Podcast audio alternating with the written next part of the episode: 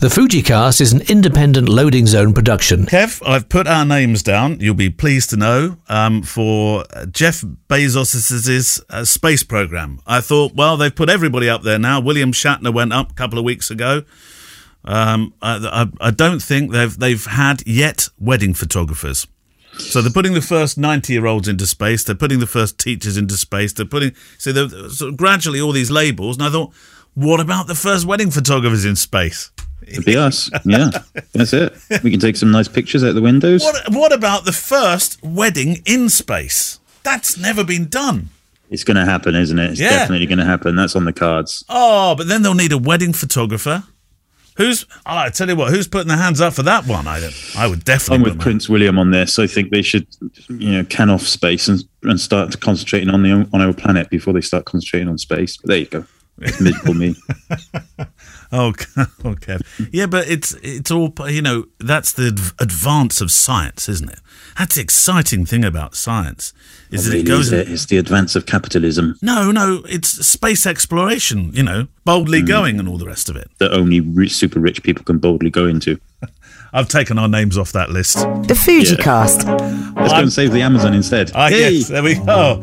Uh, um, I, I don't think Jeff would, would happily welcome us with open arms. I don't know. I've spent billions on Amazon in my Yeah, time, so maybe I might be top of the in- It invitation must list. be somewhere near the top, yeah. Right, well, welcome to another Fujicast. You and your uh, your questions that you're sending into the uh, the Facebook group, um, or indeed you're sending in via the email to click at fujicast.co.uk.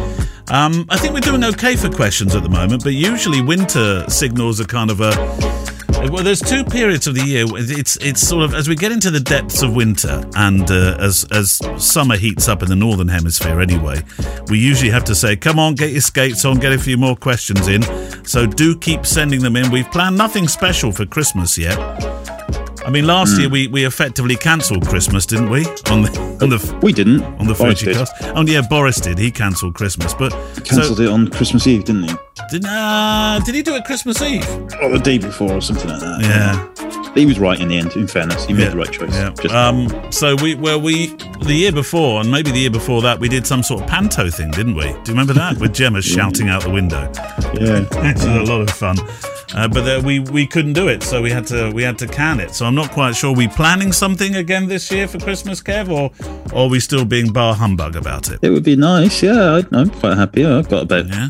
eight weddings in December, so I'm not sure when we're going to do it. God, have you eight weddings? Well, no, maybe not eight, but I think four, five, five maybe. Wow. Well, Yeah. what have I been doing wrong? I've got loads of time to do a, to do a podcast. Anybody want to come and do a podcast? Kev will be out doing his weddings. Yeah, Um, I can borrow you my grumpy filter. Is that an official grumpy filter?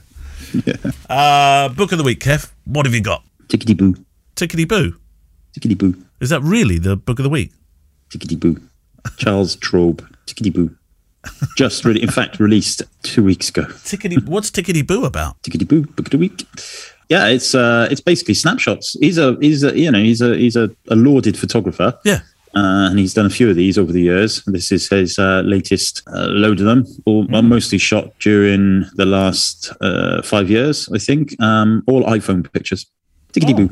Tickety boo. Why is he called it Tickety boo? Though that doesn't sound very. Well, tickety boo means you know how are you do when people say to you, you know, are you okay? And you say, yeah, I'm tickety boo. Tickety boo kind of means, yeah, I'm all right, but actually, I might not quite be all right. That's you, you know, that's what tickety boo implies, doesn't it? it? I thought Tickety boo was. Oh, it's okay. We're just. We're just. Uh, who says Tickety boo anymore? Anyway. Tickety boo. I love it. I'm going to say it all day long now. It's, it's Oh, just a- trips off the tongue, doesn't it? Tickety boo. it's a proper quaint thing, isn't it? Tickety boo. Tickety boo. How are you, Tickety Boo? Where did you come from? Tickety Boo, I do like it. So snapshots. Ah, even lauded photographers were allowed to make snapshots Yeah, yeah, it's quite an interesting book. for a Brand long new. for a long Hot while. off the press. Hot off the press, yeah. For a long while, you called yourself a snapshotographer, didn't you? Which was kind of a shot across the bows, um, wasn't it? Wasn't it a cheeky? Uh, wasn't it a cheeky shot across the bows that that the, the reason why you called yourself a snapshotographer? There was a Yeah, yeah, yeah, There was, there was a- there was an acquaintance of ours that had said something, wasn't there? That's right. Yeah, Yeah. there was a, a, a very well established Yeah. wedding photographer who said, "You're just a snapshotographer." That's it.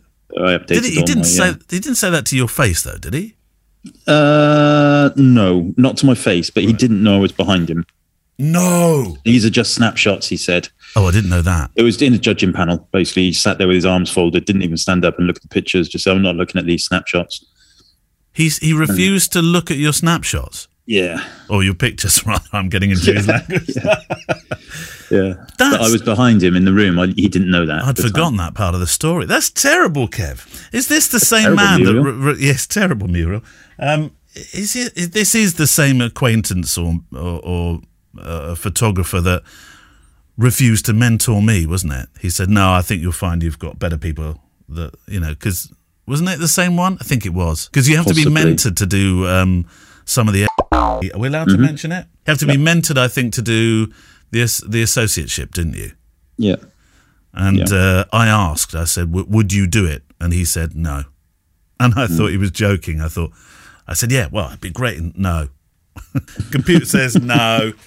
Go and be mentored by your snapshotographer friend Mullins. He didn't say that bit. But Yeah, that was it. Right. That was it. Questions then? Do you want to go first, or is it moi? Uh, I'll go first. Go on? Uh, from the Facebook group, as is now tradition, starting from the latest one, which is 14 hours ago, Asim Khan says, Hi guys, I'm sure that you have covered this question at some time or another, but what is your photo storage setup right now? How do you maintain recent work and organize your archives? Ah. That's very pertinent because I've just been through all of this. You have, haven't you? I, I've had the same system for years. I use uh, because I'm a Mac man. Um, I don't have to be a Mac man to use this, but I use uh, G drives. Got some thumping big G drives. G-Tech. G Tech, sorry, yeah, G Tech, um, and uh, work with um, PCs as well, by the way. yeah, they do, yeah. And one's um, so one's here in the office, another one is in another location, and then I have a dump down one that uh, is across town in another secure location, and then then the um, and then the cloud. I think that's reasonably well covered. But I don't. I don't have. I've. I've never. I, I think you use um, a far more complex system than mine. I don't think it is. I've got um, so everything is on my. I've streamlined it all recently. I had you know archive drives and things like that that were in cupboards and what have you, which I've just I, I had loads of them. I've taken them all out, formatted them all, and given them all to my friends. Um, so now I have a uh, 36 terabyte drive, which is rated. Yep. So about 16 terabytes of active storage, which has all of my archive stuff on it. And that is then sucked up to Backblaze and all my business stuff and my, um, uh, you know, like work, if you like, is on um, OneDrive. And that's it. So you you- don't have another secure location where you. So I'm I am making mine much more complex, aren't I, Kev? Backblaze Yeah. lives in the cloud. I mean, I am at the, at the, the mercy of, you know, should should my my um, studio get hit by light, lightning and Backblaze go bust on the same day, You're done. Then then I'm. Uh, but it's only my archive. So my my so the all of my basically the last two years worth of work as well Yeah. is on Dropbox. So that Okay. that's a that works on a um, FIFO basis, first in, first out. Right. So um, I have uh, you know two years. So come January, I will delete any from January 2019, which there were a couple before we got into lockdown Right. of Dropbox. So I have the, t- the most recent two years worth of work in Dropbox. All of everything else archives is in OneDrive and on my RAID. I'm, I'm pretty pretty happy with the way I've got Yeah, it, but no, people can overcomplicate it. Yeah, well, as yeah. we both did. So you know, it's it's easy to to overthink this. I think. Your your RAID system. Do you do you have a system where you can take drives away so that you can snuggle Mm-hmm. up with them in bed? no, but they they can't. They're hot swappable. So if one drive fails, I can stick another one in, and I won't lose any data. No. Um, but it's it's fine. I'm Yeah. I'm more than happy with it. Good. Yeah. Um, Ian Young says, uh, Good morning, chaps, or good afternoon, or good evening. I am a hobby photographer that has offered some paid work photographing, uh, has been offered some paid work photographing gardens and houses for a large building material manufacturer. They want shots of the finished projects to use for advertising on social platforms and brochures. The work will involve some driving, around two to four hours, and I estimate three hours shooting plus editing, which sounds actually very similar to some work that you've been doing, Kev. Has he gone? Has he gone for your work? You've taken Kev's job. What I'm struggling with is how to work. Uh, well, I think this is the question. This is a 64 million dollar question. Uh, if you could charge that much, that'd be nice. How to work out what to charge. Is there an hourly rate I should be looking for? Is, it better just to price jobs per job? Keep up the great show. Been listening since the start and uh, and chip in on Patreon. Ah, you do, Ian, don't you? So thank you. He didn't bump to the front that one. He just waited. You must be English, Ian. You're waiting in line. now, you have been doing a very similar work, uh, job to this. I have to say, I don't charge per hour when I'm doing commercial work. It is a daily rate. Yeah, same as me. So my when I'm doing this kind of stuff, which is you know, it's not um it's basically turning up, taking pictures, no editing. Um, I charge six hundred pounds for half a day, eight hundred pounds for a full day, and forty five p per mile. And sometimes some of these jobs I get more money on the mileage than I do on the on the shoot, which is which is handy in a petrol shortage. Yeah. You notice, by the way, that the petrol stations have opened up. Well, yeah, a couple well, of weeks ago, rightly right, so. Yeah, you know th- that was uh, five weeks ago now. Really, when that was all kicking off. Yeah, but I thought it was.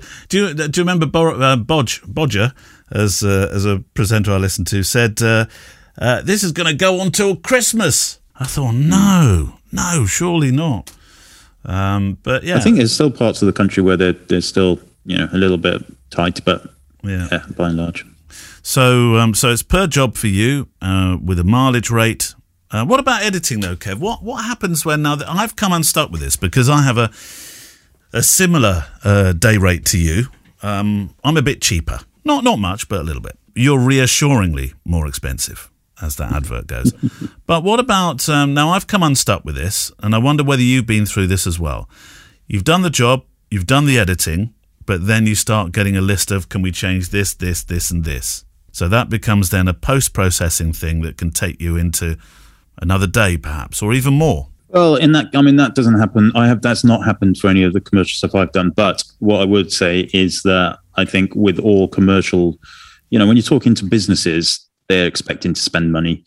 Um, you know, and if if you say to them, "Yeah, I can do that," it's going to take me another half a day, and that's going to cost you another six hundred pounds. They'll just say, "Okay." You know, it's not their money, is it? Commercials. It's not. You know, it's not the fellow who's writing the check. His money. It's it's the boss. So they don't really Although worry they have about a- it. But and, and also, yeah, I think that budget, you know, if they did haggle about that kind of stuff, you just say, "All right, I will. I won't do it." You know, that's that's that's how businesses work, isn't it? It's different, of course, weddings because then it's you're not you're not dealing with a business. Um, you know, it's you're dealing with a um, very it's a very different concept. There's a, there's a lot of emotional stuff going on, and there's expectations of work and all that kind of stuff. But I think for commercial stuff, if you you know you've got to factor in your editing time into your pricing. So if it if you do need to edit the job, then and it's two days, then you price for two days. And if there's any extras that come along, then they will pay for it. That's you know they're not they don't want to expect stuff for free. Businesses. Do you know, on the retouching front, here's an interesting one to put to you because I haven't had this for, I don't know if I've ever had this,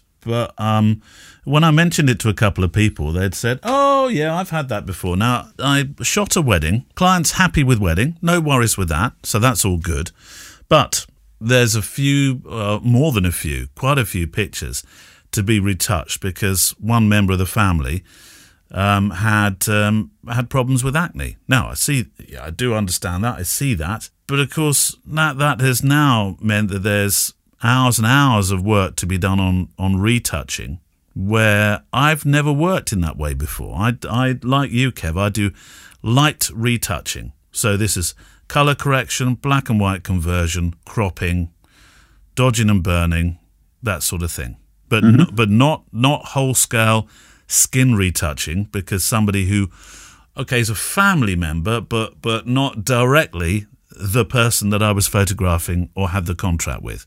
How would you deal with that, Kev? As a I know what I've done. I'll tell you what I've done in a moment. But how would you deal with that? Well, I would just, I would probably, it's never happened to me, but I would probably take the approach of saying, yeah, okay, no worries. I can look into, um, you know, letting you know how much a retoucher would cost for that job. Yep. Um, then I'd speak to somebody like Michael Schilling in London, who does, uh, he's got a retouching service, see how much he would charge. And then I would go back to the clients and say, this is how much it will be if you want it done. Your choice. But Kevin, That's- I that's I, the approach I would take. I hired you, and I thought you would retouch all the images. Just throwing that one in there, Kev. Would I retouch the images? Yeah, well, no, no, I'm, I'm saying as a client, I'm saying, but Kevin, I, I employed you to be my photographer, and you retouch and turn things into black and white. I thought that would be all part of the cost. No, dear customer, it's not part of the cost. It's natural. they couldn't. I mean, I don't know. It depends on your your website and your marketing and everything. But you know, I- I, I feel like I'm, I've covered the bases on, on for that for myself. Yeah. Um, Yeah. But yeah, I mean, of course, if, if part of your your marketing and your um, uh, product is that you you know you you do that and you offer that service and everything, then yeah, you're gonna have to you're gonna have to go for it, and that's fine. You know, that's absolutely fine. But but not, I wouldn't. I you know, for me, I would just be. I wouldn't say no, but I would offer them uh, options. I'm certainly not going to sit there and and and do it. I just wouldn't. Well, I, I, I in the end paid out my own pocket for a, a forty pounds an hour for a retoucher to go through those and uh, a- and apply the work that needed to be done. Then changed my contract. So, so uh, yeah, it's lessons learned, isn't yeah, it? You know. yeah, okay, right. Facebook. What would you do next time? well, then I've got the contract to cover me, though, haven't I? Yeah, but what does the contract say that you you just wouldn't do it, or that you would cost it? No, uh, in essence, what you've just said, re- retouching that's um, cosmetic will be quoted per job. And it's different, of course, if you're if you if you do much more um, traditional style wedding photography. If you're doing Yeah, a lot of portraits and group shots and all Yeah, that kind yeah, of stuff, then I think there's an expectation there. Oh no, I. I I never worry about moving the odd uh, set of eyes around in a in a group shot. You know where you've got ah nailed it, got that, brilliant, very happy with that one. But oh, you've closed your eyes. Um, so I don't mind. No, never. Can you even do? Is that a thing? You can do that? Can yeah, you? in Photoshop, just move a few that. eyes around. Yeah, yeah. yeah, and if you can't find the right eyes, just borrow Granny's. Yeah, loads of eyes on iStock photo, surely. It, yeah. What eyes do you want? I want the ones with the Mullins eyebrows, please. That's extra. Right, your question, Facebook. Right. Okay. So this, uh, yeah, this might be one for you because it's about an XH1, which I don't have. Uh, it's from Matt Sales. It says I ran into a bit of a problem with my XH1 the other day when I tried to film some video up in the mountains. Right. Um, the lowest my 18 to 55 mil with stop down was F11. Uh, when I really needed to, to stop down to F16 because of the bright light. Yeah. Uh, as, as I was about two kilometers from my ND filter in the car, this proved to be a bit, bit of a problem. Any idea why I couldn't use F16 in video mode? Well, I don't know. Why would you not be able to stop down to F16? Uh, surely you. Of course you can. You can. I'm sure F22 without a problem at all. Yeah, I, that sounds peculiar. Um, That doesn't sound like that. I mean, I'd, I'd like to know whether that was two cameras or one camera. But there's no uh, reason. One I mean, camera, XH1. Oh, I see. Whether you think it would happen on on another camera. yeah. Yeah, I don't. I don't. I mean, uh, the 18 to 55 is an F16 lens. Um, I mean, you. I can, not- I can see it happen in the other direction if you're with a zoom lens that has a variable aperture. So 18 to 55, I think, is is. Yeah, I'm not sure whether it's fixed or whether it's 2.8 to He's not talking about stopping up though. He's talking about stopping no, down, isn't he? yeah, no, absolutely. That's what I'm saying. I can't, I can't think of um, any reason why that would happen unless it's a physical, uh, you know, unless there is on the XH1 with that lens combination, uh, uh, you know, a limit. I'd have to try that, to try that, but I can't see why that wouldn't work. Glue an ND filter to you. I never go far without Um, those ND. if you're physically changing that aperture on the aperture ring, it shouldn't make any difference. then it should be fine. If you perhaps if you have the aperture lock on and you're using, uh, you know, an auto one of the auto systems, auto um, modes, then you know that might be overriding it. But I don't think so. I mean, if you're shooting video, you're doing it all manually, probably. So Yeah, I don't. Yeah, knowing knowing Matt, I can't imagine that he'd be using auto systems for no, videoing. no, no, no. I wouldn't have thought so. No. In fact, he says here now I had 4K, 24p, auto ISO, but that's fine. Uh, shutter of 150.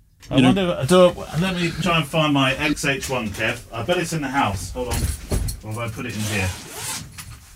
Oh, here it is. And he said 1855, didn't he? Yeah. Yeah. Okay, let's turn this on. Let's recreate. What, what did he say? Uh, He had auto ISO. What else did he have? 4K, 4K, 24p, 24p. 150th, No problem at all. 16 Yep. In video mode. I'm in video. Yep. Press record. Yeah. It's not stopped it. It's not changed it to F uh, something else on the on the um, heads up on the LCD. Hold on. Let's try and force something else. No, I don't appear to be having a problem with that, Kev. Yeah, good Matt. It was either the mountain you were on is wrong, Yeah. Or maybe the cagoule you were wearing was broke or something like that. Maybe I would imagine. Definitely not the camera and lens combination. Oh, I think you've got gremlins under the bonnet. You have. Right. Um, sorry about that. We weren't any help with that. Well, we were. We proved that that it works Yeah. on your system. Yeah. Bill Hartley. Right. We've just got enough time before we go to today's guest. Um, hi, Neil. Hi, Kev. Hopefully, this transfusion of email, oh, blimey, will reach you guys in time before the podcast flatlines. Um, well, that was a few weeks ago now, wasn't it? We we did actually manage to pick up some some some good questions. Um, following the article on camera bag security, I'd like to uh, comment on the Kensington lock. Oh, yeah, we talked about that, didn't we, Kev? Yeah, yeah. Yes, it's strong and durable, and I've used it to secure my Peli case in the boot of my car by attaching it to a suitable piece of metal. However, the Kensington lock, as used on laptops and computers, etc., itself is readily picked. You may uh, wish not to say how, but he had told me how you do it. I I shouldn't wondered where my laptop went yesterday. by the soft of a the lock and twisting method is oh god right okay it's uh right i'm not even going to say where he where he managed to get that method from no. I use this sort of kensington lock he sent me a picture but with the use of a decent padlock i can secure the case as a budget option as per most security measures, the budget option won't survive a, um, you know, full-on attack, cable cutters, paper rock, etc., etc.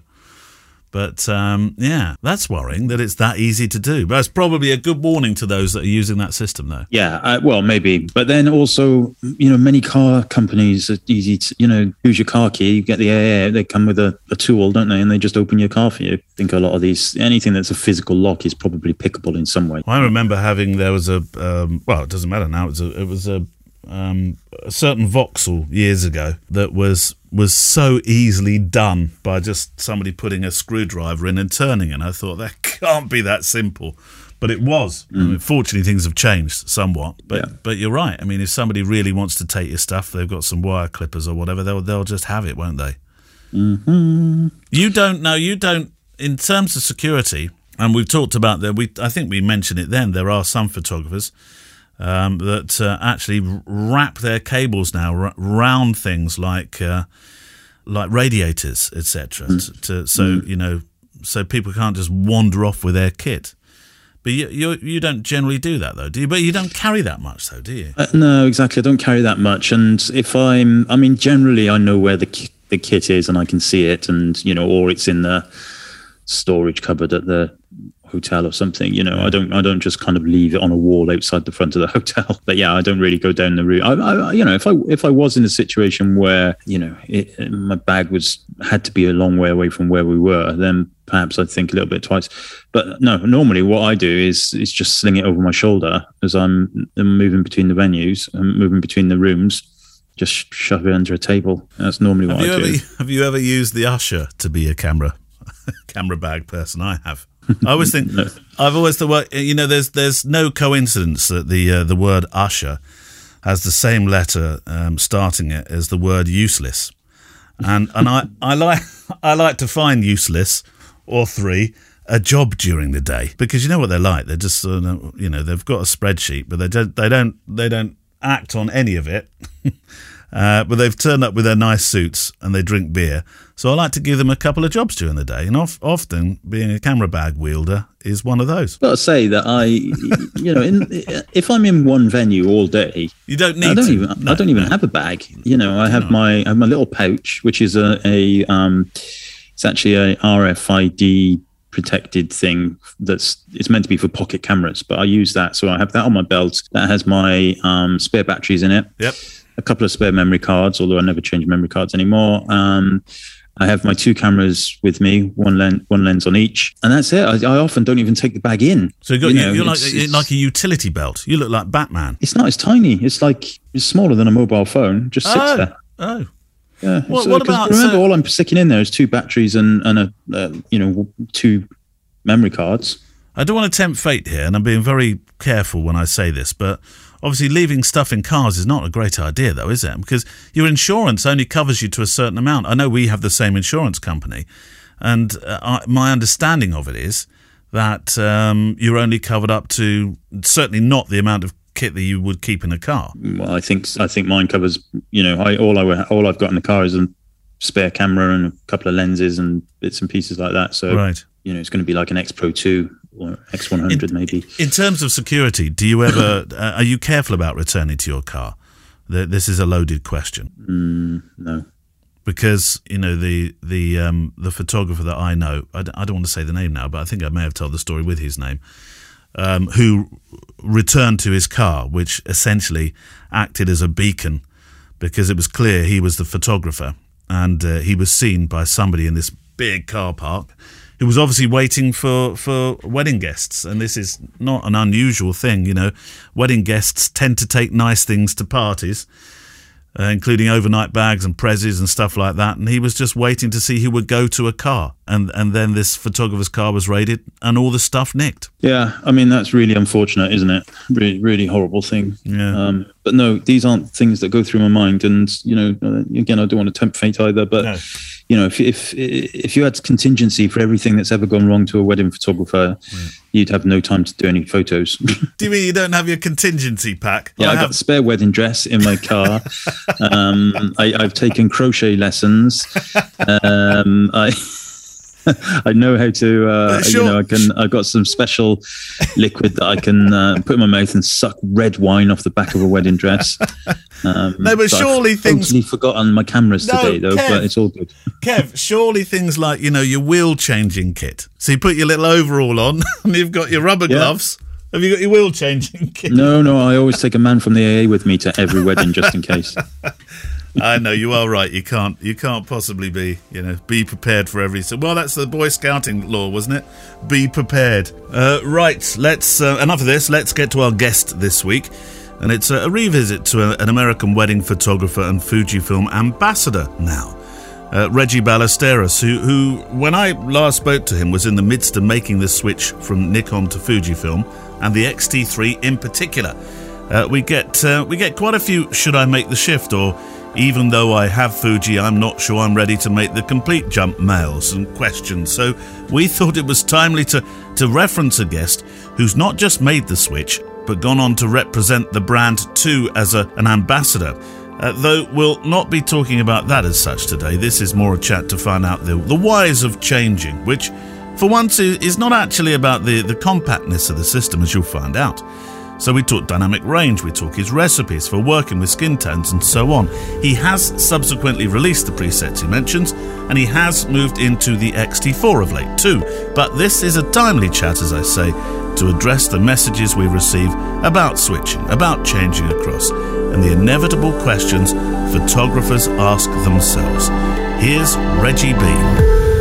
So Reggie, congrats on the YouTube channel, which is which is growing fast, isn't it? The Fujifilm community seems to have really embraced you. You must be really happy about that. Yeah, I mean, so when when the XT3 came out, um, I was really inspired by you know the fact that it had such you know powerful video capability, and you know having been interested in YouTube and kind of like the strategy behind it, um, I kind of jumped on knowing that the XT3 was going to be a very niche audience, um, and I started trying to push out content just to to help others who either just got an XT3 or maybe considering switching from a different system to the XT3, especially working through all the problems that I had coming from a Nikon system to Fuji.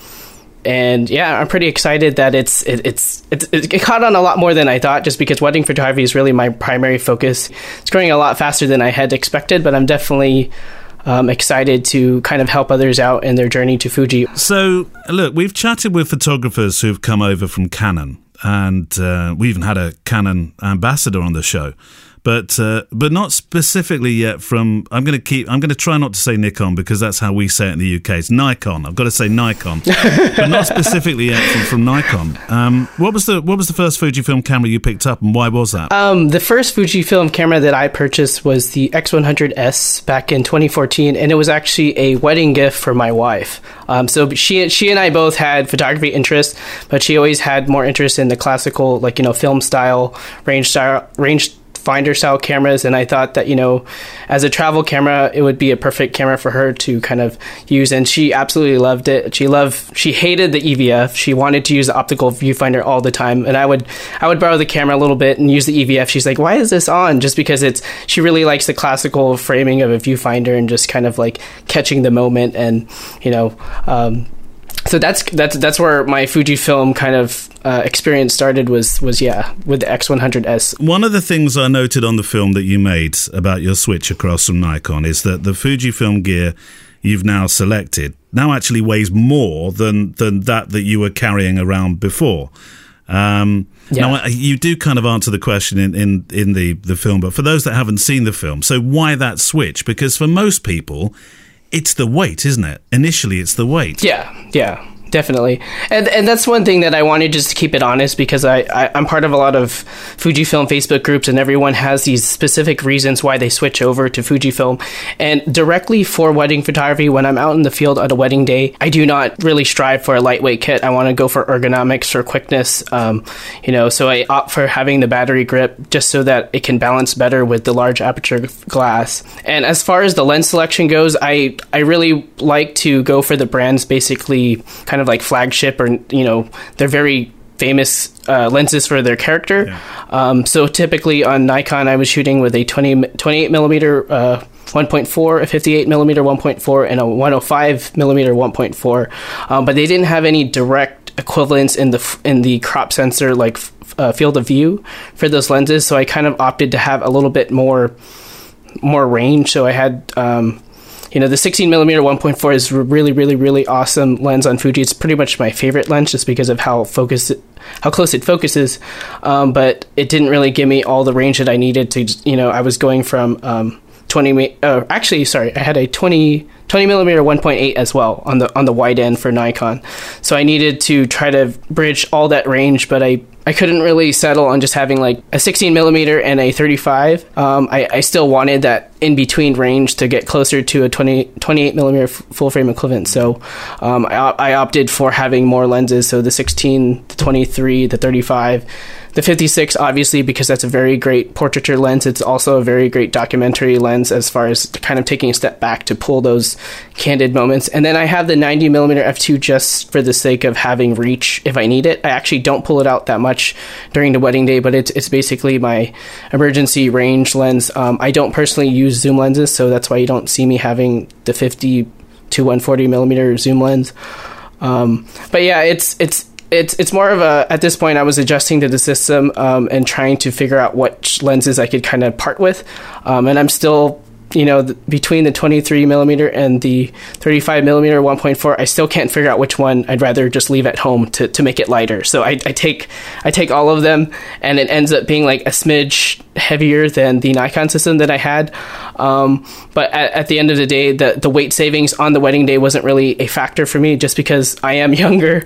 Um, and i do have a, uh, a holdfast sling um, that i carry two bodies with. So it's not really an issue for me as far as weight. It was more about having the ergonomics and just um, being able to not have to switch the batteries out as fast just because the battery life of like I think two Fujifilm batteries is closer to like one of Nikon's versus yeah, yeah. It, it, it's just it's something that I didn't want to have to worry about. So for me, um, my biggest one of my biggest motivators for making this it wasn't really a switch it was more because i already had a full pretty much full fujifilm kit was to condense my uh, systems down to one, just because I noticed that when I was out shooting every single day, documenting my family, going out for travel, um, I was using the Fujifilm system and getting very familiar with the controls and just using an EVF. Really, using the EVF was something that I was almost relying on. I want to come back to the Nikon just for a moment. The D750 is known for, for the absolutely incredible dynamic range. I mean, there's no doubt about that um, it had and still has for those who use it. I know people that that use it and love it and would would never never part with it. You, you, you know,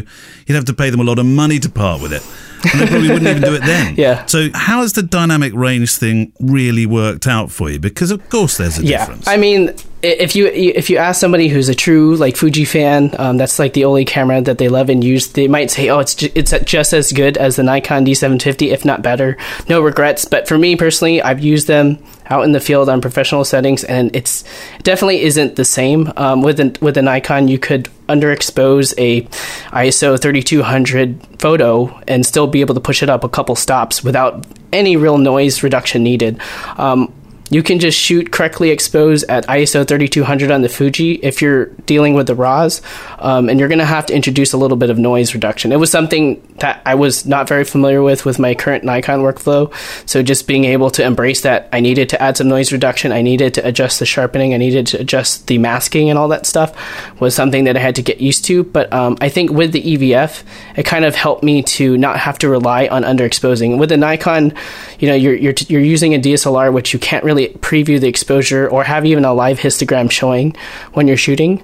Um, especially those very fleeting moments where the, the lighting is all changing. But with the EVF, you can already preview that and you can make sure your exposure you know, is very is very close to accurate without even so that you don't have to do any adjusting in post. So I think the EVF has countered countered the fact that the dynamic range is there, especially if, because of the EVF has a histogram as well as the highlight warnings. As far as um, my approach goes, I don't underexpose on Nikon. I would underexpose just by default. So, but you know, with Fuji, I, am always trying to correct ex, uh, expose very correctly. And if I'm going to underexpose on purpose, for me personally, I I only do that at the base ISO. Um, a, a lot of people say that the sensor technology you can do it at like ISO 800 or something, but for me, it doesn't seem to be as clean as just doing base ISO. At base ISO, you can push back the shadows maybe two and a half stops at most, but you're going to have to put some noise reduction. But you know, for the most part, um, a lot of my clients are consuming their their photos on in the digital realm. So whether it be on you know a website or their their Instagram or something like that, and it's only for me, just because of the age demographic of my clients, the printing is, is something that I'm trying to get more people to do as far as the printing and the albums go. But for the most part, um, you know, nitpicking based on, you know, 100% zooming for a print is not as big of a concern for me than something that looks great on you know Instagram or Facebook at this point. So San Francisco is a is a lot sunnier than the UK.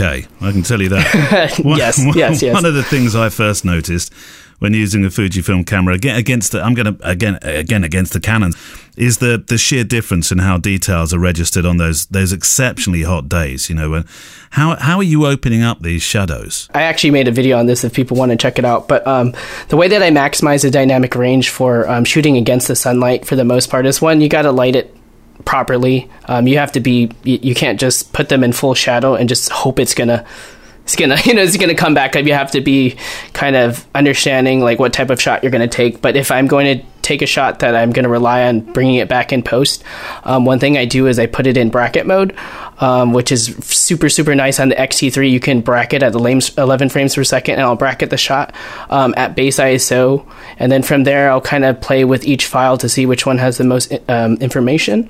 And then in lightroom i actually use a graduated I think it's called yeah, a graduated filter to um, underexpose the sky a little bit and bring back the exposure of the subject and kind of brush it out.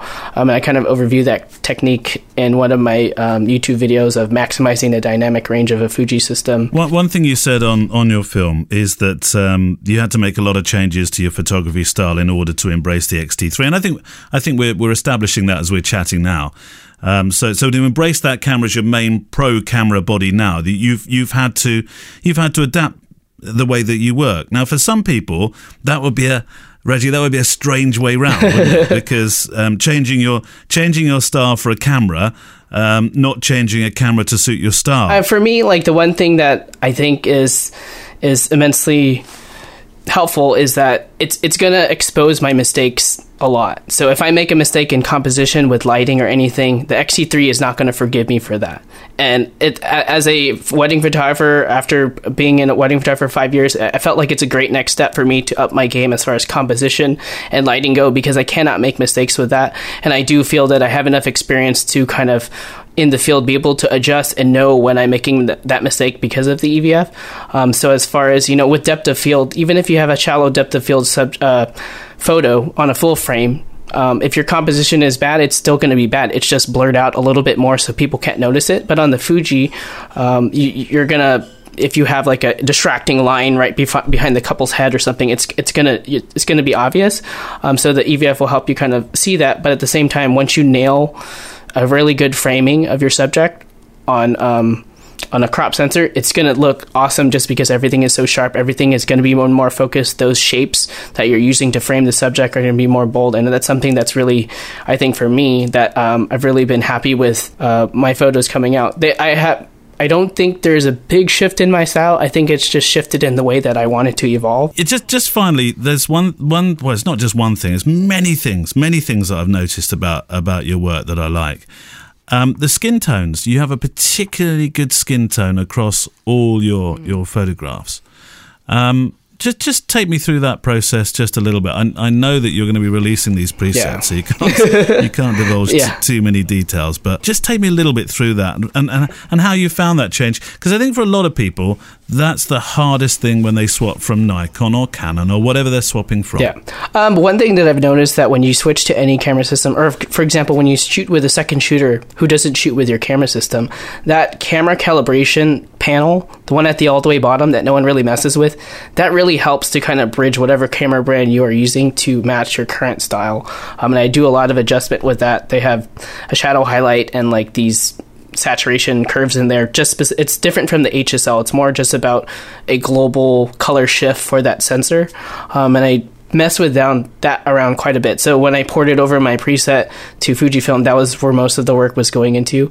And then as far as my skin tones go I mean to be honest being a portrait and wedding photographer that is pretty much what I'm dialing in every single time I edit a photo. If it's not a very pulled back conceptual photo um, I'm always spending most of my brain power making sure that the skin tones are just right. So that comes a lot with you know the white balance. And then if there's a little bit too harsh red or you know some types of green hints in the skin tones i might adjust the hsl just a little bit to kind of fix those. Um, but it's it's something that I thank you for saying that just because that makes me feel a little bit better about myself. But it's something that i pride myself in trying to ma- make sure that when i edit to always make sure the skin tones are looking great just because you know I, I photograph mostly humans and people so it's, it's my job to make them look their best so I, I want to make sure their skin doesn't look like an alien or something like that so Well, I, pro- I promise you, it works really, really well.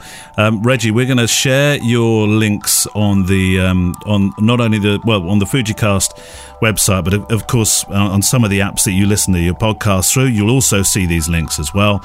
Um, thank you very, very much for your time. Um, your work is incredible. Really, really in, in, enjoyed having a chat with you. And and you know, one of the wonderful things about this podcast is is linking up with people all around the world, such as uh, such as yourself. I know Kevin Kevin takes the the rise out of me constantly for getting excited about talking to anybody from any other country. Yeah. But I but but I actually think that's one of the greatest things about the community of YouTube and your and your YouTube channel is is growing for that reason that you're such a such a you know a, an approachable person it seems on on screen and uh, long may that that rain. and I'm hoping the channel just goes from strength to strength Reggie. awesome thank you thank you so much for having me neil Our thanks to Reggie Ballesteros, aka Reggie B, for his time today. And we'll leave a link in the show notes if you want to see more or hear more of Reggie, as his uh, YouTube channel too is starting to, to now gain some momentum. And talking of hearing more, if you want uh, more Mullins, you can every Thursday. Uh, he swaps camera for headphones and a can or two of the show sponsors special incapable staircase Porton Hill Estate wine in a can. Drink responsibly, kids. As at 3:30 UK time, he becomes country boyo for an internet radio show that embraces Kev's love for country music. Uh, we'll link as ever in the show notes, or if you already know of incapablestaircase.com, uh, you know where to find him Thursday at 3:30 p.m. And then on Friday, it's my own podcast, which is uh, on all podcast players. Just search up Photography Daily. We take a, a Friday photo walk as ever, just you, just me, with our cameras, me with a microphone as well, and a mailbag full of inspiration from those who make pictures or have an interest in, in photography. This week we're on the Isle of Wight, the southern island just off the coast of England, not the one where trawlermen are throwing insults at each other uh, from two different countries. Move on. But the quiet place that in parts time seems to have quite forgotten.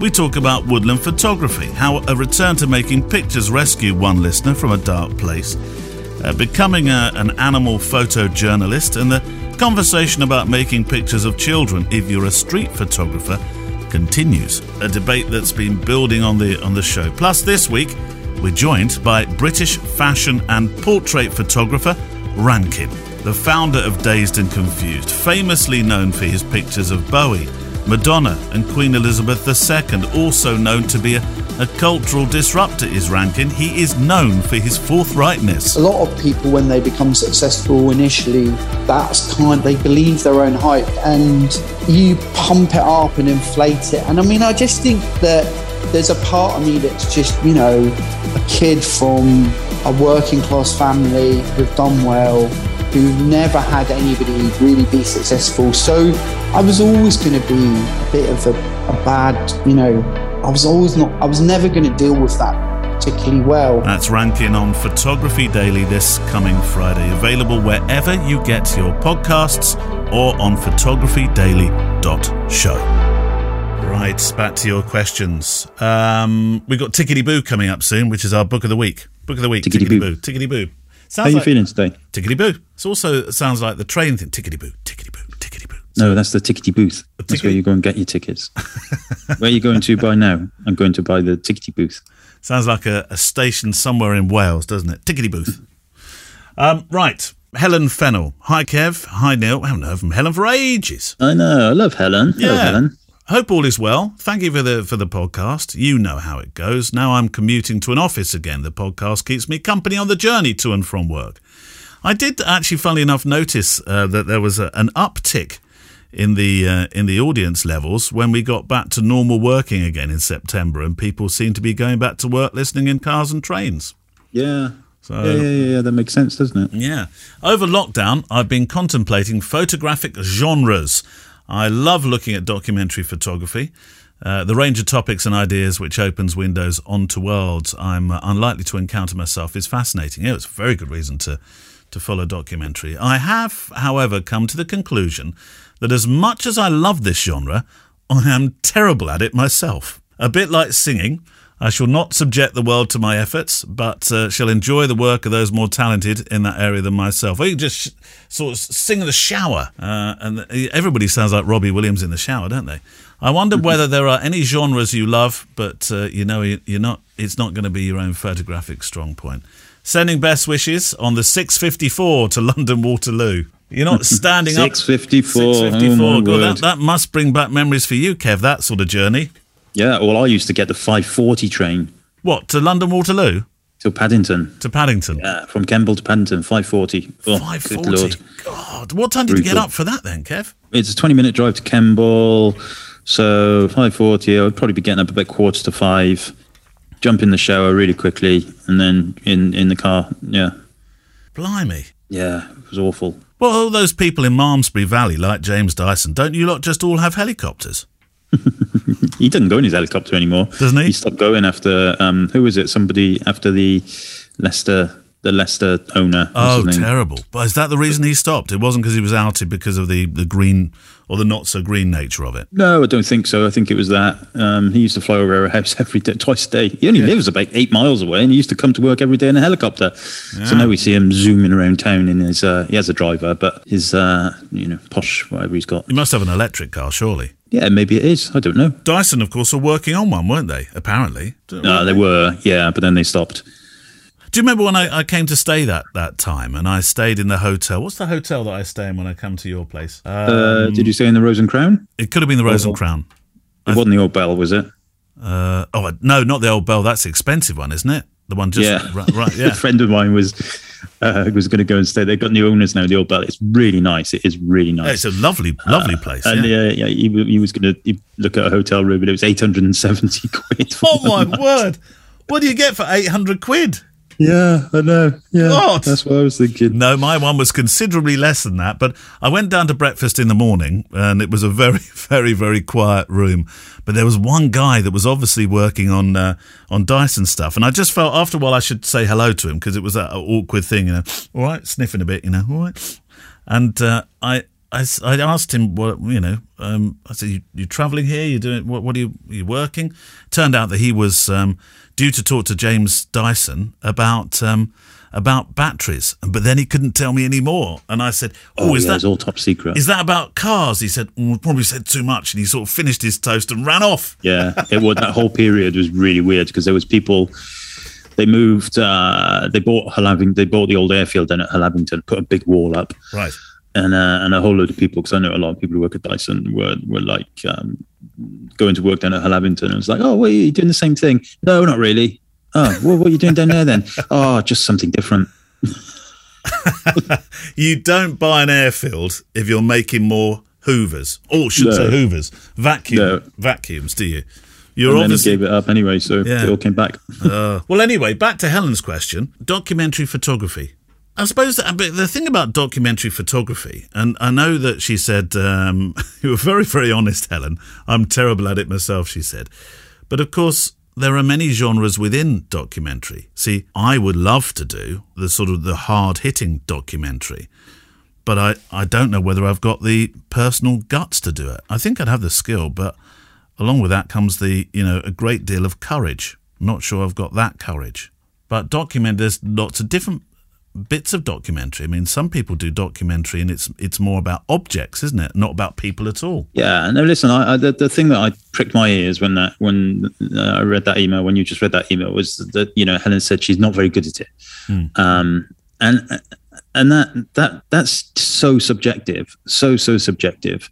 You don't have to be good at something you, you- if you're enjoying it.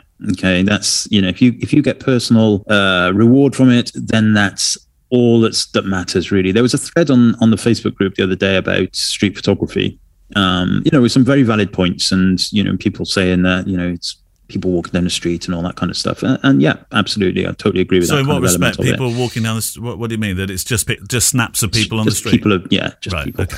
And and that's true. But at the same time, you know, if that's what you're interested in, or that's what you enjoy doing, or that's what you enjoy looking at, that's what you enjoy putting on your website, etc., then you know, there's nobody nobody should be there to judge that. I don't think uh, personally. No, that's not to say that you know that's that's an excuse or a crutch to say that well, you know, I should be a Magnum photographer because y- y- you know I, I'm taking pictures of people walking down the street, and and and they're good people pictures of people walking down the street. That's not the, that's not the point. But documentary, when we get to the book in a moment, the Tickety Boo stuff, you know, you know, there's pictures in there that are very much snapshots, but it's definitely documentary. It's made a book. Um, you know, he's a very well established photographer who's made an entire career out of this kind of Yeah. stuff. Yes, of course if you hold yourself up to uh, you know to, to the candle of the established or the illumination of the the uh, established um, documentary photographers out there, yeah, you're going to look at that and think, oh my god, I'm never going to be able to do something like that. But then at the beginning, they probably thought the same thing. You know, I, I think I said it last week. It's that that whole thing. I'm as, I'm absolutely very guilty of this. Putting yourself in the situation of being able to do something uh, or start something. The greatest barrier to getting something done is just starting it, isn't it? As soon as you start it, you'll roll with it. Yeah. Um, and I, you know, I'm slapping myself on the wrist for this because I have a whole load of things that I'd love to get on with, and I'm forever putting barriers. in What do you mean projects? That that's, due, due to, that's ultimately it. You Right. know, it- especially something like that's very much open to interpretation. It's not about being good at it or bad at it. It's Yeah. about producing something that you think is important. You know, as I as I said many many times, a picture doesn't have to be good. It just needs to be important, and you know, I stand by that. Peter, I'm going to prescribe you a book uh, by Peter Fraser. That Helen, I think you're a member of uh, the patronage anyway on on uh, on Photography Daily, and we, we talked about this book called Two Blue Buckets. Um, Have you ever read Two Blue Buckets or seen Two Blue Buckets by Peter Fraser, Kev? No, no. So I mean, he Peter Fraser is is a is a well established, well known. Well, he's a very good documentary photographer and art photographer, and and it, the book is called Two Blue Buckets, and it really is. It's just observations of stuff. If I randomly choose a, I've just got the book here. Randomly choose a page. It's the end of a bit of steel tubing, or here we are, ste- a steamed up window on a on a cold day a picture that he's seen a, a road sign that says dark lane just happens to be taken in the dark surrounded by greenery it's just observations rather than thinking right this needs to be as you say the next magnum classic and that that's by a well established photographer peter fraser Uh, yeah, Kyle, I'm looking at that now. That book, Two Blue Buckets. two blue buckets took me quite a while to find it on Amazon because I kept getting. I typed in two blue buckets. I kept getting bucket, you do actually yeah, mop, you- and, mop and bucket. you do. You get a lot of that before you get to the book. Um, but what what about um, Helen? Also asked: Is is there genres or are there genres that you you would like to do, Kev? That you're not genres that you love, but you know you you ah no genres you love, but you know are never going to be your photographic strong point. Yeah, I mean, I haven't overly thought this through, but yeah, I mean, I would, you know, I'd love to be a, believe it or not, I'd love to be able to to do, you know, very very high end um, portraiture. Mm. Love, I love some of the stuff, some of the stuff like Wayne Johns produces and people like that. You know, I love all of that. I don't think I ever would ever have the creativity, the knowledge of lighting, the retouching skills. I mean, well, saying that, you know, you know, no, that's it's just not true, is it? Because I can learn lighting just like Wayne learned lighting. I can learn retouching. I could do it, and I, you know, here I am putting another barrier in front of me. We'll take a, a leaf out of a photographer like Dan Winters' book. I mean, Dan Winters is an extraordinarily good portrait photographer over over in America with all those marvelous pictures of people like Tom Hanks, and uh, he subscribes to the "I just move my lights around till it looks good." um, Yeah, well, well, that's it. I'm sure it? it's not There's a lot of smoke that, and mirrors but- in the world of photography. you know. But, but I mean, I, I know Dan is a lot more skilled than that. But there was an interview that he did with somebody where, where that's what he said. I just move them around until you know. Yeah, but, it's true, and you you will find a lot of the the people that have done well uh, in their careers from photography are honest. You know, they're they're just honest about it. I mean, you know, you listen to a David Bailey interview. yeah, You know, and he's he's just like this. It's just you know, I just use his fucking camera to take pictures. You know, he, Yeah. he doesn't care about the camera or anything, and and Yeah. that's it, isn't it? It's just a tool. You know, it's you don't have to be. I don't know, I'm trying to be careful how to phrase this now. It's not like you need a degree or you need to be a super brain to to be a photographer. You know, it's not. You know, you need to be a certain level of educated personage to be a brain surgeon, for example. Yeah. Uh, not everybody can just be a brain surgeon. But you know, I don't think you can class photography in that establishment. There's a lot. There's a hell of a lot of who you know that goes on as well. Um, you know, for example, I'm going to be doing uh, hopefully pretty soon some.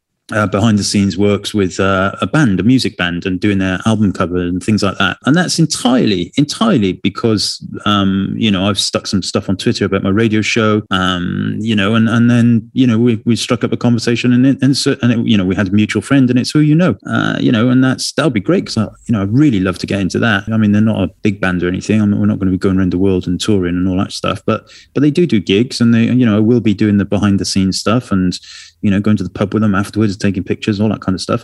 That's great. That's what I'm really looking forward to. But you don't need to be a brain surgeon to, to you know, to do that. You just need to know the right people in many cases. rock and roll, Kev, rock and roll. Yeah. If you um, Yeehaw, more i- like. if you ah ah, I wondered if you were going to get into rock music and pop as well. If you if you happen to be popping into Bryan Adams at any stage to do his pictures, can you remind him he owes me twenty quid? yeah. I will. Don't worry.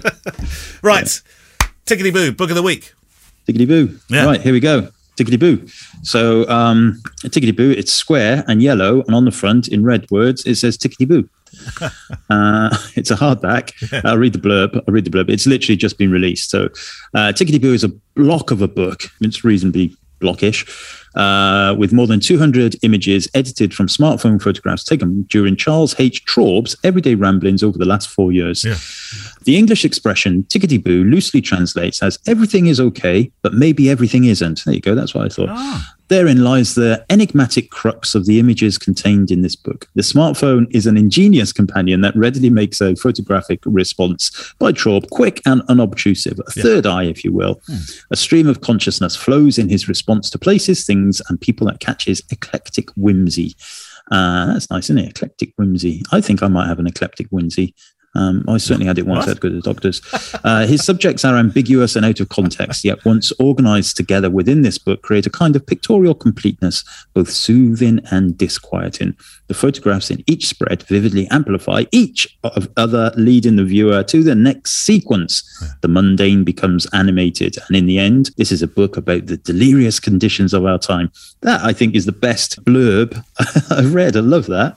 Uh, the mundane becomes animated, and in the end, this is a book about the delirious conditions of our time. What do you think about that, Neil? Yeah, I think it's I, yeah, it's museum worthy. That isn't it? Um, right. So, okay. So, first of all, uh, have you ever heard of Charles Traub? No, I haven't. So he is. I'd come across his work before because I've seen uh, similar mm, books to this. I've never. I, this is the only book of his I have. Um, but yeah, he's quite a well-established um, photographer. He's probably, I would say, he's probably in his seventies now. Okay. American, yeah, he's an American photographer. Um, but yeah, he's not, you know, he's he's not the first name that will trip off most people's tongues. But he is a, he is, he's got a Wikipedia entry, put it that way. Yeah. And ri- literally, it's just images. There's like next to no text. You have the entry page and all that kind of stuff. It just says these smartphone images were taken between 2016 and 2021, anywhere and everywhere. And there you go. And that's the the brutality of it. We open up with a, a um. So the no no a- no rules, Kev, at all. You know, it's just no rules no? yeah but we we it, it's true what the um what the blurb says you know and this is this is uh, i think uh, something that's important for people who are thinking about making their own books because each image does lead into the next one it's very very very very well curated Ah, this book okay. very well curated So there is direction. there's direction throughout it all. So, uh, for example, page three and four, um, page page three. At first glance, um, I'm thinking it's a picture of a uh, somebody in a mask, you know, a, face mask, obviously yeah. during COVID times, which it is. And I thought, oh, it's a nurse. But then on closer in- inspection, it's actually a photograph of his phone. Oh. He's doing a FaceTime with somebody. Right. Then the next page, or another phone presumably. Then the next page is a set of blue gloves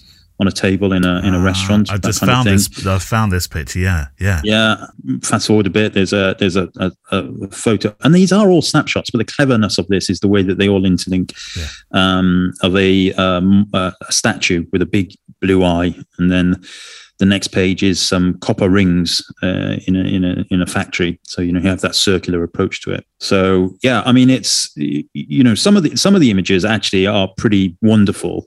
Uh, again, there's one of my favorite ones is uh, it, it's a full bin in a tube station. Right. Um, and you know the because of all the troubles that, that you know they had in London with the um, Yeah, IRA and all they that. covered those ago. up for a long time. You couldn't find a bin, could you, in London? That's right. They took the bins away, but now Yeah. what they often do is they have transparent bags. So you just have the bin rim at the top, and That's then right. hanging underneath is the All is the a transparent All the stuff. bin bag, so Yeah. you can see all of the detritus of, of people's stuff in there. Mm. And I, I think that's really interesting. It's just a picture of that, you know, this this bag of rubbish, but actually, you know, you we walk past these things all the time, and you, you never think twice about them. But you know, it it it makes quite an interesting image, I think. And then the pay, the image opposite is another hanging object. It's a bucket. Not a blue bucket, a blue and there's bucket, only one no. of them um, but it's a bucket hanging on a wall. Yeah, uh, you know, it's it's really, really, really clever. You know, we kind of move through food and graffiti and and, and all of that kind of stuff. It's a really clever one of uh, of the uh, of the church with two spires on either side. Then the the opposite page has the spires are basically two long walls, and in between there's an open toilet. But actually, Hmm. the mirroring between the two is is quite ingenious. yeah, it's very it's very very clever. I mean, in some cases, I, I'm looking at two different images and thinking they're one. Yeah, ah, um, yeah, there's this yeah. market stall Yeah. kind of um, scene where you know it just almost looks like it's the same picture, but it but it's not. Um, you know, and it's not not even taken near the same time. It's it's really really really very. Uh, it's the curation in this book is the cleverness of it. Do you think he know, went out looking for the images, knowing that he had one, and thought, right, what makes picture number two? Well, I don't know. That's quite interesting, isn't it? I wouldn't have thought that he'd be possible for him to do that because, you know, you would just end up searching for something and it would take forever. But I suspect maybe he had, you know, on his, because of course, remember he did all this on his mobile phone. Yeah. He perhaps had folders or whatever that were headwear, blue another folder that was light, another folder that was Place marketplaces, yeah, yeah, yeah, another folder that might say rubbish, you, you know, rubbish as in um, litter uh, you know, and so maybe as he was going along, he's, he, you know, and that's a great way of reminding yourself to to search for stuff, isn't it? You know, Yeah. this is again something that we talk about all the time, and it's if you give yourself a, an, an objective, you you know, something to look for. You become an observer. You know, photography is about observing. It's not about taking pictures. Yeah. It's about observing first and then pressing the button. And anybody can press the button. Um, you know, so This yeah, is having that kind of that's Yeah, this is this is. It seems equally like one of those happy accident projects where one day he thinks, actually, this all works beautifully together. There's cohesion. There's there's certainly a direction, as as you say, it's well curated. Um, never put your camera away. Yeah, I love it. I mean, you know, I'm not saying none of these images would be able to be printed. He's not going to be able to do a, a large exhibition with this. I wouldn't have thought because they're all taken on on uh, mobile phones, but they look perfect in this book, and it's it, it's really really interesting. And actually, this should be a galvanizing story for a lot of people, I think, because these essentially are hundreds, 200 snapshots but with a thought process. Yes. And even like I say, I don't know how he's done it, but even if that thought process is simply he has folders on his phone for images that that you know he, he kind of sees, then you know he might be sitting down having a coffee, scrolling through those folders and thinking, right, okay, well, yeah, I haven't done many like statues for a while, and statues is one of my folders, so I'm going to go out and look for a few statues, and then you become, like you say, uh, you observe more, you see more, you enjoy it more, I think, rather than just wandering around thinking, no, Yeah. There's nothing happening today. Yeah. Um, Do and you, you know, do- in any sense, in any sense, you'd look at one of these pictures in isolation yes. and probably think, uh, yeah, I could have taken snap, that. Snap, yeah. you know, just- yeah. and yes, of course, because that's what they are. They are snapshots. But when they're But the cleverness of it is, Yeah, in, is yeah. in its entirety. Yes. Do you use your your um, phone much? Because I, I, know- I know for a while you used your phone a lot, didn't you? I do use my phone. I mean, I've got some pictures from my phone that are priceless. Yeah. Absolutely. Um, but I never really think of my phone. You know, I don't. I don't think about going around taking pictures with my phone. You know, it's usually a, a situation that arises that I grab my phone out and take a picture of whatever's happening. You know, Tickety boo. It's it's tickety boo. widely yeah, tickety boo. Charles H. Traub. It'll be widely available. I've seen prices on here in British terms, anyway, uh, anywhere from twenty three pounds up to thirty five pounds. Well, the RRP on the back is thirty-eight pounds. Right. Ah, Nice. good one. Thank you very much, Kev. Um, question. Tickety. Yeah, it's, it's your, yeah, tickety boo. Yeah, tickety boo. Um, I didn't realise that it actually meant that um, you're okay, but it might not be okay. I thought tickety boo was yeah, everything's firing on all cylinders. Thanks very much. Thanks for answering and asking rather and moving on. Yeah, I always assumed it was it was meant to be like a little yeah, I'm okay, but don't ask me anything else kind of thing. Uh, no, I always thought it was more positive than that. That kind of like, uh, yeah, cool, everything's cool. Let's, you know. But uh, That might it might be because I'm from Wales and you know it's everything's more depressing there. oh, Kev. Oh, right, go on. Your question from the Facebook group. I think we've got time for uh, one or possibly two. We got time. Oh, we've got Uh, time yeah. for one probably. If it's a, is it a QQ or an LQ? Uh, it's an MQ, but it's relevant because it's about phones. So, uh, Anthony Hibble, uh, this question came in 12 weeks ago, and he says, uh, I'm sending a question while I'm on my holiday in sunny Norfolk. So, Anthony, I hope you had a nice holiday 12 weeks ago in sunny Norfolk. Um, Wants to make sure I took plenty of photos while away with the kids and Yeah. packed my X100T. Yes. Uh, however, I have actually used my phone as a camera instead and have been really impressed with the quality of the photos. He says he has a Google Pixel 4a, which has worked in different light conditions, especially in the evenings. Obviously, the lack of manual settings is not as good as a real camera in inverted quotes, uh, but made me wonder if professional photographers like you guys use your phones at all when making photos, family holidays, or maybe even on a job. Yeah. Thanks for your awesome podcast. Listen to last week's episode on the way here, and we'll be listening to Monday's episode on the way back, uh, which was 12 weeks ago.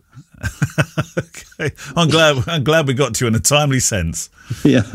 we get to everybody sooner or later. We do, we do.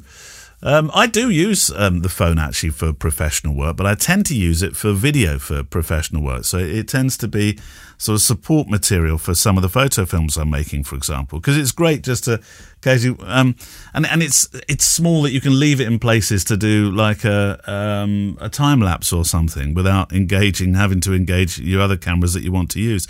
I, I use, for example, I've got a little um, a little knick-knack where you can sort of bolt it. To, I've got a little bag of knickknacks where you can bolt Is it a to- knick-knack paddywhack? Knick-knack paddywhack. That you got it. Give the dog a Give bone. the dog a bone. um, bag, and it's called exactly that TM, and um, and uh, it- it's got all sorts of stuff that I can use to secure this phone to different places. For example, um, on the photo film I made when I went out to a, a sea fort, oh, that would have been the one in the Solent.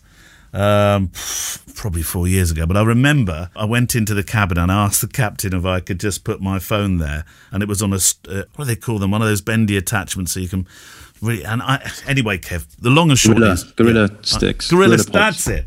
And it was looking through the window, and I did this time lapse as we went from the start of the port to the fort, and then in the evening as the sunlight was falling over the fort. So I use it for that sort of reason quite a lot. And actually, you can, you know, these days you can put it into a film, give it a bit of grading, and they all look good. Yeah, I mean, I, I, I don't get any real pleasure out of using a phone You know. for you know photography. That's why I say I don't really. You're right about being able to do things that you perhaps wouldn't be able to do with a with a proper camera, perhaps. yeah.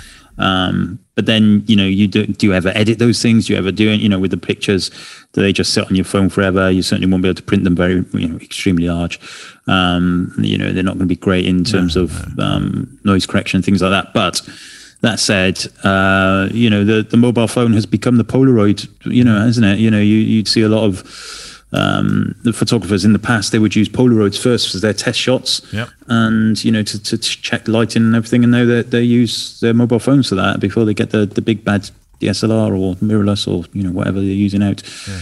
So, yeah, it's certainly got a place, but it's, uh, you know, this, this question comes up lots. You know, why can't um, proper cameras do, uh, you know, whatever, all of the fancy stuff, the auto focusing or changing focus points and all that kind of stuff that cameras can, that phones can, and and that's that's been answered to death. It's you know, it's they're never going to do it. It's not it's not relevant. It's it's total difference, different R and D, and uh, you know, people buy cameras because they want to take pictures rather than, than necessarily have all of the bells and whistles and gimmicks that the the, mm. the phones can have, do have, will have should have. On that um, front of, um, I can't find the particular picture, but there's a, there's a photographer and artist called Simon Buckley who made this uh, incredible picture of in the rain in Manchester on his phone.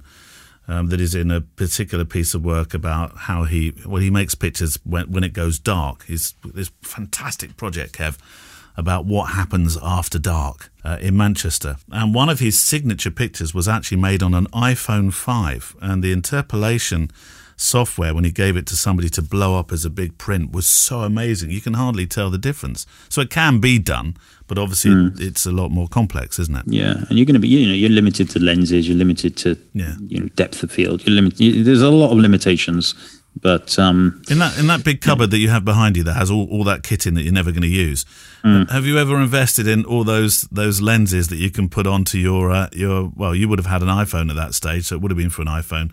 I bet you did. I bet you bought all the lenses so you could do the. I did. I, I had an entire anamorphic set of lenses. See uh, that I never used. I, I I knew you would. They're probably as good as the day you bought them, aren't they? No, I, I think I stuck them on eBay. Did you? I think so, yeah. That's a mag- magic cupboard. You know what you should do is, is have sort of a big um, day at the Mullin studio with that people coming to buy stuff for the magic cupboard. That I think it would go down well, Kev. What do you think? I think it would. Yeah, I think you're right. You yeah. make make a fortune. Well, that's it for another week. If you've liked this or any of the week's shows, thank you. And if you can, of course, and feel it's relevant, we would love you to leave a review. If you can share the episode on Twitter or on Facebook, you're an absolute star. Keep sending your questions in. How do they do it on Facebook, Kev? Uh, top of the, the pin thread, the top of the group. Um, just stick them in there. And we and we will get to them. Honest, we will. And if you want to email them in, click at fujicast.co.uk. Music from Blue Wednesday, supporting music from the incredible artlist.io, and we will see you next week. Bye bye. Bye bye. The Fujicast is an independent loading zone production. Email the show with your questions and words of wisdom to click at fujicast.co.uk. Email any complaints and political nonsense to our wives, who will deal with your comments in their own good time and in their own good way.